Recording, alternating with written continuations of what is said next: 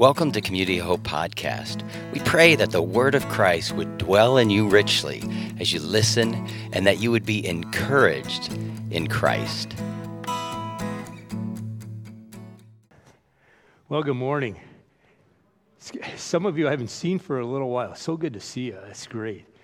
Um, we're actually beginning a new uh, sermon series this morning. It's in the book of Galatians. This is a it was a big favorite of Martin Luther, I understand, and and uh, for a lot of people, this is just a real freeing uh, letter. And it's got six chapters. So I'm just going to start it off this morning and introduce to you um, the basic conflict that's been going on, that was going on in this church, and what that's covered in this book.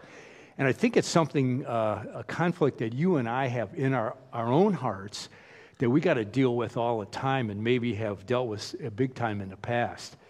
Um, the book starts out like this it says, Paul, an apostle, sent not from men, uh, nor by a man, but by Jesus Christ and God the Father who raised him from the dead, and all the brothers and sisters with me to the churches in Galatia. Now, I'm going to try to make the point this morning that Galatia is a little bit like Ohio, okay? And see if I can do this. So, first of all, uh, Galatia was uh, a place that I understand was settled by Celts uh, sometime around the time of Malachi, let's say about 400 BC. And that part that's in uh, blue that you can see up there on the screen, um, that's where the, the, Celts settle, all the way through, like through Europe. And this part that the arrow points to was in, in Turkey, and that was like the easternmost settlement there. If any of you are Irish, uh, Celts went up to, uh, up to Ireland. And you probably heard, you know, the Celtics and stuff like this. That's, yeah, and, and Wales and places like that. So if you're, if you're Irish, you may be you know, distantly related to the Galatians. This was like a region then in what is today uh, modern Turkey. And um, Galatia was a place that was like famous for, for one thing, and that was it had this really great highway. Uh, it was like a Roman imperial highway that everybody used when they were going across what they called Asia Minor or what is today uh, Turkey. And that's why I thought a little bit uh, that it was a little bit like Ohio, right? Because, in my opinion, you know, a bit like this last year, like many years, we've been driving all over the place, going here and there to see grandkids and stuff. And I always have felt like the Ohio Turnpike is the best. I mean, it's got like three lanes most of the way. And when they do repairs on it, they don't jam you up like they do in Michigan, where they go, let's just sit here for two hours and wait for somebody to do something, you know, that kind of stuff and you can just fly through there. I love it, you know? And that's the way Galatia was. And when Paul came there originally, he was just planning to, to blow through there himself on his way to where he wanted to go, and he got sick. And it says in Galatians 4 that because he got sick, he had to hang out, and he shared the gospel with people, and some churches got planted in this region. Now, the other thing that makes it like Ohio is that uh, Galatia was part of the Roman Empire, and they were all Romanized. And, you know, the Roman Empire, the basic deal was they were into like uh, entertainment and pleasure and making money and had kind of a civic religion that they paid lip service to by this time. And I think that's the way it is, you know, in Ohio. It's like where we live, right? I mean, people are into money, they're in, in entertainment, seeking pleasure. There's a little bit of a religion, you know, for a lot of people. It's like, well, we'll show up maybe on Easter or something, at Christmas, uh, pay lip service to it, but it's not really heartfelt. So these people were kind of empty uh, spiritually in Galatia until Paul came along and shared the gospel with them. Um, and so when Paul greets them right here, he's got this cool little three verse thing that I think of as sort of the gospel itself in a nutshell. I mean, you've probably heard, maybe have, uh, like I did. They go like, well, John 3.16, that's like the gospel in a nutshell, right? For God so loved the world that he gave his one and only son. But when I think of these three verses, I think this is like the gospel. Uh, it says, Grace and peace to you from God our Father and the Lord Jesus Christ, who gave himself for our sins to rescue us from the present age according to the will of our God and Father, to whom be glory forever and ever. Amen. It talks about the work of Jesus done on our behalf through his death and his resurrection that's given us these great gifts. This is the, the good news. And it starts with you know, and uh, maybe I'll say this first here. Paul's greeting reveals the freedom which the gospel had brought the Galatian believers. And if you're a follower of Jesus, this is what you share with me and with Paul and with these Galatian believers. This is the, the good news. This is the freedom that the gospel brings. And it starts with grace. This idea of grace is like undeserved kindness. I'll give you like a graphic example of this right here. So, this is the great novelist Fyodor Dostoevsky. I mean, he wrote uh, Crime and Punishment, The Brothers Karamazov. You know, I'll, t- I'll tell you how great this guy is. Crime and Punishment is like 500, 600 pages long, right?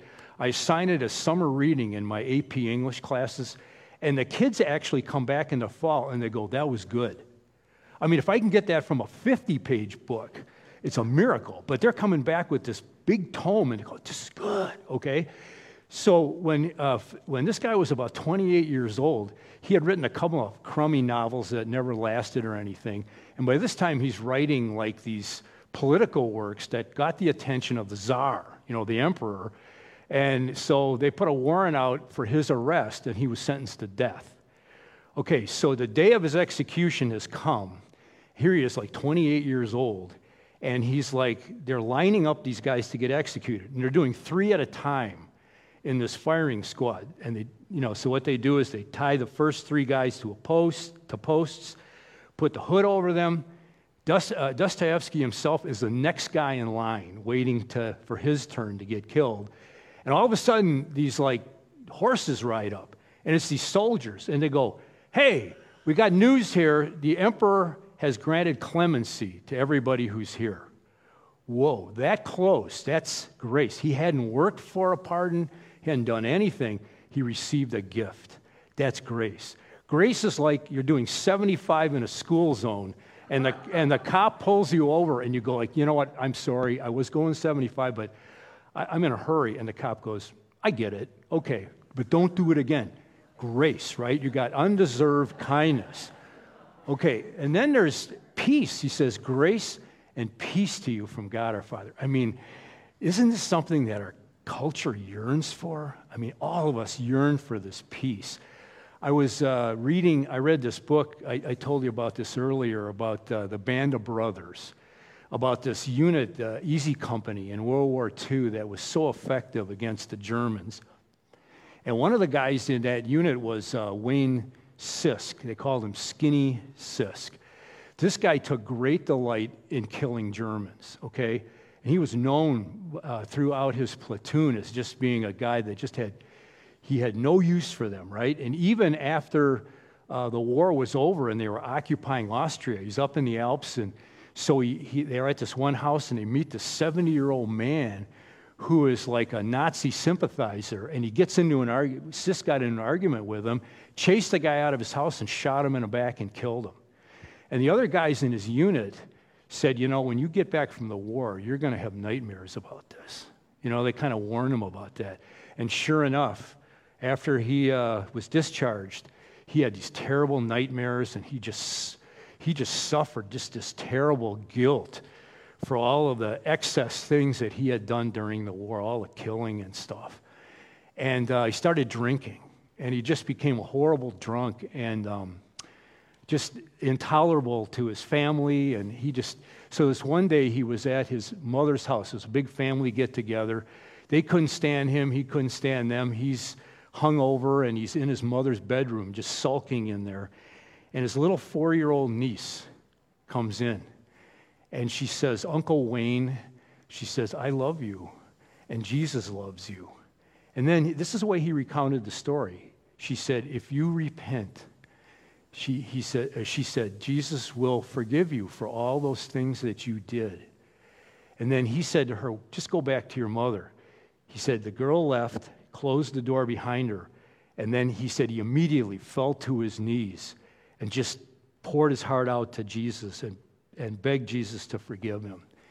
And he said, when he wrote this to his platoon, it was two years later, he said, I've just been ordained. He said, I found that peace that could never be brought through, through alcohol.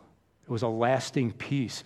We just had uh, last Wednesday at school, uh, we, I had three of our seniors share their testimony at chapel. And one of them talked about how he was just going through a terrible time in high school. It's just so dark and everything. And he said it was uh, about a year and a half ago, he'd been suffering these terrible panic attacks, just multiple ones per week. And he said he was driving down the street to his house, and um, the street usually had no traffic. And this day it had, it had all this traffic. It was just like, where is this coming from? And he had this panic attack coming on. He thought, I'm, I can't I, I want to survive this trip. So he pulled into a parking lot and he just sobbed and sobbed. And he said, Up to this time, I'd been telling God, I want nothing to do with you because you've made my life so bad. He'd been blaming it all on God. He'd cut off relationship with God. And he said, in the middle of his sobbing, he said, I've been wrong, God. I, have, I am sorry for what I've, what I've done. And he just poured his, out, his heart out and, and just surrendered his life, he said, to Jesus. And then he stopped crying and he looked up and he realized that he was in a church parking lot. And, all, and then he also realized there was no traffic on the road anymore at all. And he, he said from that day on, that was a year and a half ago, he has not had a single panic attack. And he's been walking with the Lord. Peace, grace, and peace. And it says, it comes from God our Father and the Lord Jesus Christ, who gave himself for our sins to rescue us from this present evil age this present evil age. The present evil age is this, it's the world we live in. It's a world that, that uh, just it pulls us the wrong way and it promises stuff that it can never deliver. It lets us down again and again and again. And it just damages us in so many ways. And he says we've been rescued from this present evil age because of what Jesus has done. Uh, I don't know if you saw the story in the news this last week. This just happened in San Diego. But this, this picture of this woman who was killed here, she was walking down the street in San Diego, and this guy, about 29 years old, who was despondent apparently, he had gone up into the, onto the ninth floor of a uh, parking garage and intending to kill himself. And he jumped off that parking garage and he landed on her and killed her, as well as himself. And I don't know anything about this guy except for the fact that he lived in San Diego and he was 29 years old. But I thought about that and I thought, here was a guy that's in the prime of his life, right? I mean, he's a young man, he's physically in his prime, and he's living in San Diego. And I've been to San Diego when my uh, son Adam graduated from the Marines. It's a beautiful city. It's got the best weather in the whole world. And they, they say people move to San Diego, they have no job. Excuse me. They have no job, but they go like, oh, I love this place. It's so awesome and it's so great. And here's this guy that's got, and he's living in the middle of like an economy that for the last nine months has been growing, growing, growing, growing as we come out of the pandemic. And it's, it's just booming and stuff like this. And so the prospects have, you know, have been, have been just awesome. And yet, he's probably living this life that so many people live of quiet desperation. And in his heart, he's going like, I got nothing to live for.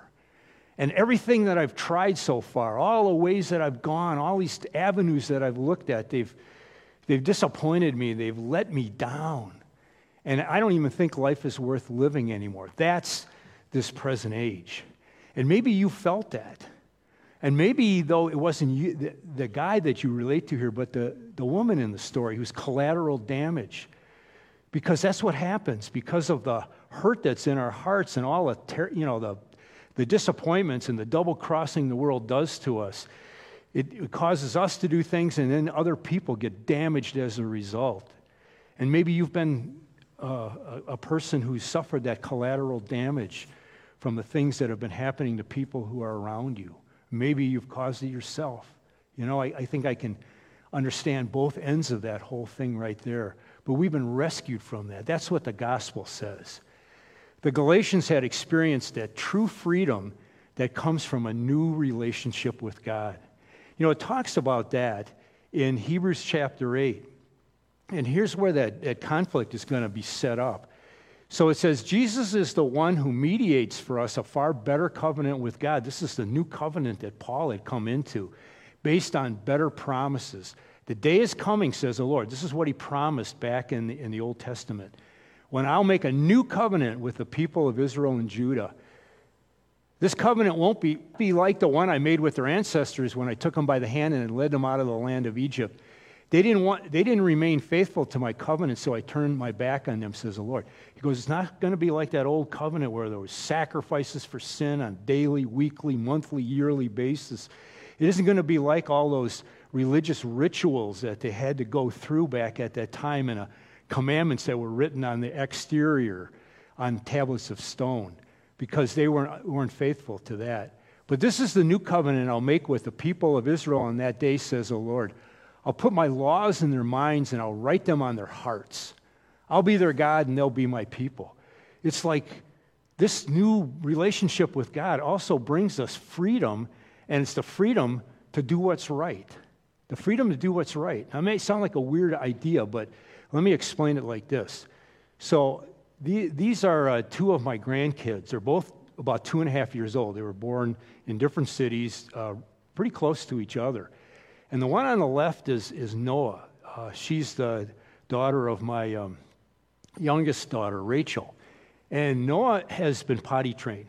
So she's out of the diapers and she's wearing undies. You know, this is pretty special stuff, right? So two weeks ago, they're flying back from North Carolina to Flagstaff, where they live. And to get there, you gotta you gotta land in Dallas Fort Worth first, and then you get the plane to Flagstaff, right? And the pilot gets on the, uh, the microphone. He goes, We are now beginning our descent to Dallas Fort Worth Airport. And as they're on their descent down there, Noah goes, I got to poop.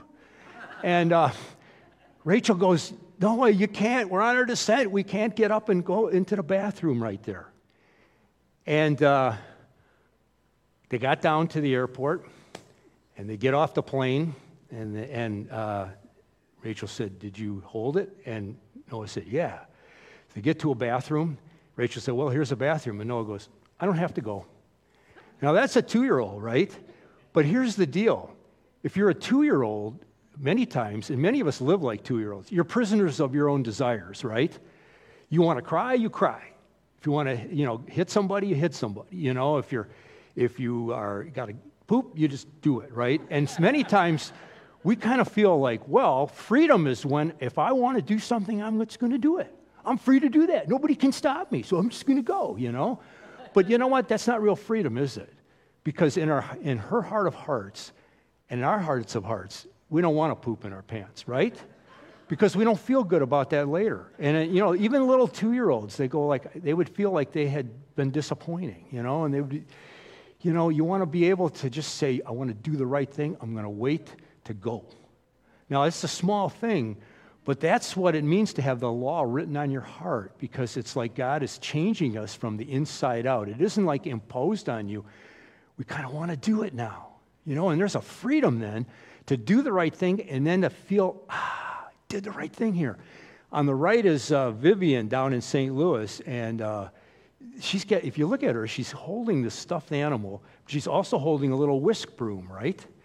And a couple weeks ago, before they'd go off to daycare, she would go, Mommy, I, I got to sweep these nasty steps before we go. Nobody had told her to do that. Nobody had put this thing in her hands. She just decided that she was going to. Now, I hope she holds on to that attitude for the rest of her life, right? But it's kind of like as in the gospel, God frees us up now by writing this thing on our hearts and in our minds to want to do the right thing. We just go like, yeah, nobody's making me do this, but I got the freedom to do these things I always wanted to do, but I was too weak to do before because I was just couldn't get it done myself. And then he says, and I'll forgive their wickedness and I'll never again remember their sins. Isn't that cool? I mean, haven't you ever had this happen to you where you, you hurt somebody and then you went to them and you said, I'm sorry, would you forgive me? And they said, Yeah. And then, but five years later, you did something similar, and they go, That's just like what you did, right? It says here, I will never again remember their sins. He's going, I'm wiping it clean, and I'm not going to bring it up again. It's just like out of my memory. God is able to remember, but He's also able to forget. And it says, when, and this is like freedom from guilt once and for all, when God speaks of a new covenant, it means he has made the first one obsolete. It's now out of date and will soon disappear. That's what the Galatians had, had discover, discovered because of what Paul had shared with them in the gospel. They had received this freedom from the empty lives that they had had before. Now, at this point, Paul expresses his frustration, and this is what makes Galatians unique. Every other letter Paul wrote, he would just greet the people, and then he would go like, "You guys are cool because you've done this," or "I thank God for that." Here, he just is frustrated with them, and he says, "I am astonished that you're so quickly deserting the one." Who called you to live in the grace of Christ and are turning to a different gospel, which is really no gospel at all. Evidently, some people are throwing you into confusion and are trying to pervert the gospel of Christ. What was happening here? They were being lured into the obsolete religious system because some of the old, the Jewish believers came to them and they go, you know what? We got this cool thing of sacrifices, etc., from the Old Testament, and you got to do those things. And they're being lured into this thing they had never even heard of before. And Paul says, But even if we or an angel from heaven should preach a gospel other than the one we preach to you, let them be under God's curse. As we have already said, so now I say again if anybody's preaching to you a gospel other than what you accepted, let them be under God's curse. He's angry, right? He's throwing down curses here. He goes, This is terrible. This is horrible. How can you do this? Okay, so this fake gospel that he's talking about was the old system which Paul himself had come out of. And let me just briefly summarize this right here, again from the book of Hebrews, Hebrews 10. The old system under the law of Moses was only a shadow, a dim preview of the good things to come, not the good things themselves. The sacrifices under that system were repeated again and again, year after year, but they were never able to provide perfect cleansing for those who came to worship. So they did these sacrifices again and again, but they didn't seem to really work in the people's minds, and hearts. If they could have provided perfect cleansing, the sacrifices would have stopped, for the worshippers would have been purified once for all time, and their feelings of guilt would have disappeared. But instead, those sacrifices actually reminded them of their sins year after year. I tell you what, I can totally relate to this. I totally relate. When I grew up, uh, when I was uh, in grade school and in high school, went to a uh, Lutheran church. And the pastor dressed like this. Maybe you have some frame of reference for this yourself. But he wore like a, this robe, and he had um, authority, I think, as a result of that. You know, you kind of got used to, wow. And the guy would get up every uh, couple of weeks at um, communion time, and he would he would say this I, as a called and ordained servant of the word, announce the grace of God to you, right? Some of you are nodding your heads. And he goes, And in the stead and by the command of my Lord Jesus Christ, I forgive you all your sins. And I'm going like, cool. You know, I'm hearing this and I'm going like, I'm gold. And now here's the way I process this. This guy was announcing the gospel. But I immediately converted it to the old system. So I go like, okay, if I die now, I will go to heaven. I'm good, right? But then Sunday night came, and then Monday. So I'm sinning, and I'm going, whoa, got to wait two weeks to get forgiven, right? Plus, you know, Mike Trivisano says all Americans are scammers, right? And I kind of believe that because it's like I started making my own little scam religion out of it. I thought, God's forgiven me my sins. Now I can live my life the way I want and I can live the Jim Fensky selfish life, and I can get some forgiveness every couple weeks from this guy. You know, so I was feeling this combination of like guilt and total like selfish piggishness through this whole thing. That's what happened in the Old Testament all the time. The people played God. So they do their sacrifices and then live totally contrary to, to what he wanted. And they just ended up with a lot of guilt and a lot of just like, uh, you know, estrangement from God. And then what happens in addition is it kind of leads to self justification. So you, you keep trying to like convince yourself that you're, that you're better than you are. So, like, here's a great example of this. This happened in January in Bellevue, Washington. So, this, this young mother, uh, she's at home and they run out of milk. So she goes, I got to get to the store and grab some milk. So she straps her four year old in the car seat, jumps in a car, drives to the grocery store, parks right. This is the picture of the actual store. She parks right by the front door there, leaves the car running, the kid in the car, dashes in to get the milk. She's never more than 15 feet away from the car. At that moment, a guy comes along and a carjacker jumps in the car and drives away. The guy drives about two blocks and he realizes there's a kid in the car seat in the back of the car. So he makes a U turn, comes back to the store. Here's the mother out there going, Where's my car? Where's my kid? And um, he goes, Lady, is this your kid? And she goes, like, Yeah, yeah. He goes, Get this kid out of the car. She gets the kid out of the car, and then he proceeds to yell at her.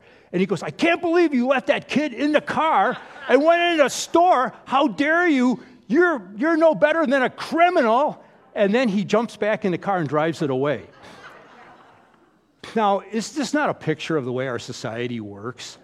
I mean, here we are, and we're doing our selfish thing, but we're checking out everybody else to see what they're doing wrong and pointing fingers at them. I mean, this is this whole thing where we're checking through everybody's old tweets to see if it's possible they did a racist thing or said something. Oh, you're a dirty racist, right? Or we're going like, you're a hater, or you're like, you know, you're a polluter, or you're irresponsible in this pandemic, or whatever we can do because we're justifying ourselves and making ourselves feel a whole, whole lot better because hate has no home here, right?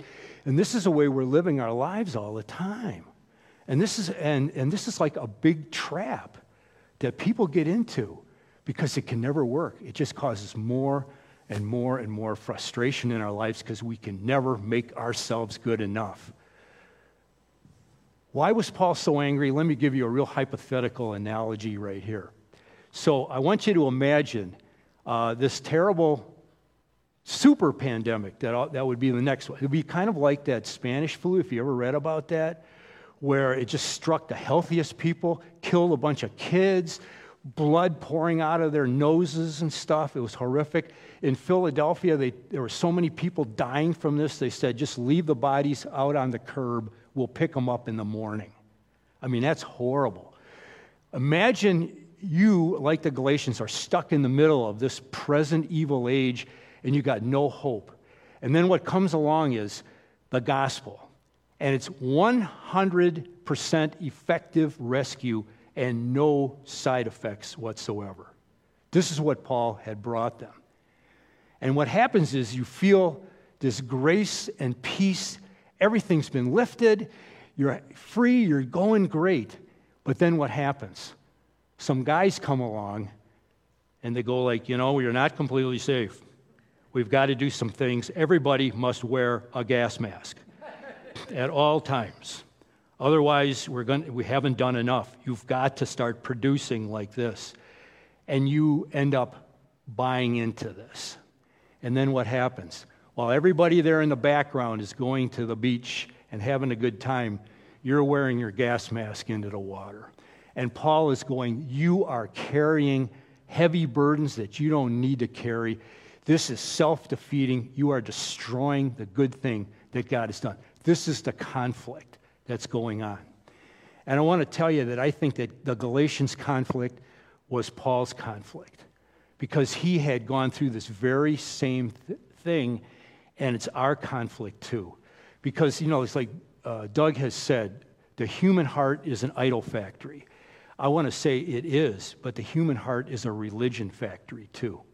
Because we keep wanting to go back from that, the new thing that God is doing, the freedom, and we want to start playing the games of religion again and somehow make it happen for ourselves and work that uh, to our advantage. And it's, it's a dead end. And that's the uh, conflict that's being introduced in chapter one that's going to, Paul is going to work his way through in this book. You know, uh, Paul's own story that he finishes the chapter with shows how he had to re examine everything he'd ever believed in the light of the gospel. And I'll just really briefly take you through that here. He said, first of all, he goes like, hey, you know what I discovered?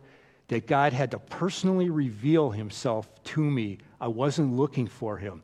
If you know Paul's story, God had to actually knock him to the ground, flash a bright light, caused him temporary blindness for like three days to get Paul's attention. And finally, Paul said, I didn't, verse 12, I didn't receive it from any man, nor was I taught it. I received it by revelation from Jesus Christ. He said, My eyes had to be open. I wasn't, I wasn't seeking God. He said, I had persecuted the church of God. I hated this new system. It didn't make any sense to me. He said, I was advancing in Judaism beyond many of my own age among my people and was extremely zealous for the traditions. He said, I just had so bought into these things that this religious system that I had. But he said in verse 15, when God, who set me apart from my mother's womb and called me by his grace.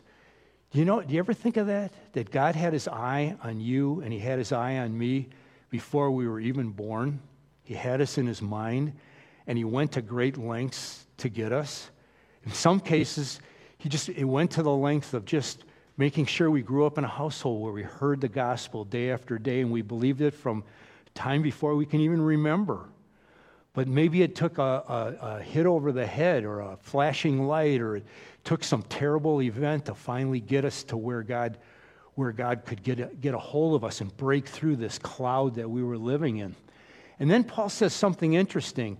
He said, was pleased to reveal his son in me so I might preach him among the Gentiles. My immediate response was not to consult any human being. And you know what Paul did after he got this revelation? He spent a long time by himself just examining everything and re examining everything that he had ever been taught. He apparently reread the whole Bible that he had, and now he saw it in a new light. He saw it in the light of Jesus Christ. And then he said, after three years, he went up to Jerusalem. I was personally unknown to the churches of Judea who are in Christ. They only heard the report the man who formerly persecuted us is now preaching the faith he once tried to destroy, and they praise God because of me. And knowing Jesus changed everything in his life. And I would say this morning, having you know read and prayed through this chapter, and you having heard this chapter and considering what it says, I think there's two things that I'm, I'm going to do myself, and I, I would hope that you would do these things too. And the first thing that I want to do is I want to thank God for the freedom that He's given me through the gospel. You know, isn't that something that you and I should be doing all the time? I mean, what a fantastic thing that God has done. We weren't looking for it, we didn't make it happen. But He, His grace and His mercy extended to us that we can have this peace and this freedom through the gospel. And then I want to continue to re examine everything in my life in the light of what Jesus has done for me. I want to eh, re examine everything that I believe, everything that, all the expectations that I've had and the expectations that have been placed upon me, the traditions and the customs and the things that I've been told by the culture around me, uh, my very lifestyle and all the attitudes that I've got. And in the light of what Jesus has done for me, I want to look at those things in a fresh and a new way and say, Lord, what is it that you're trying to show me? So let's pray. Father, as uh, we come to you this morning, we first of all want to thank you so much for what you've done. This was something that we we could never have even conceived of in our in our wildest imaginations. Uh, how good you have been to us, and I want to thank you for your grace, for the peace that's come to us, for the way that you have rescued us from this uh, present evil age. Lord, I want to just bless you for that. Thank you. Thank you so much. And Lord, I, I also pray that you would shine the searchlight of your Holy Spirit on our hearts so that we can just see everything in that new light that you have, uh, that you have opened our eyes with. And I would pray, Lord, that you would uh, root out all those areas where we're trying to like have our own way and make it happen on our own and, and just scam you or just try to figure out some way that we can find peace or reassurance apart from Jesus Christ. Uh, thank you so much that you got the better way and that you have opened our eyes to it. In Jesus' name, Amen. Thanks for listening. For more information about Community of Hope, go to www.cohchurch.com. God bless you today.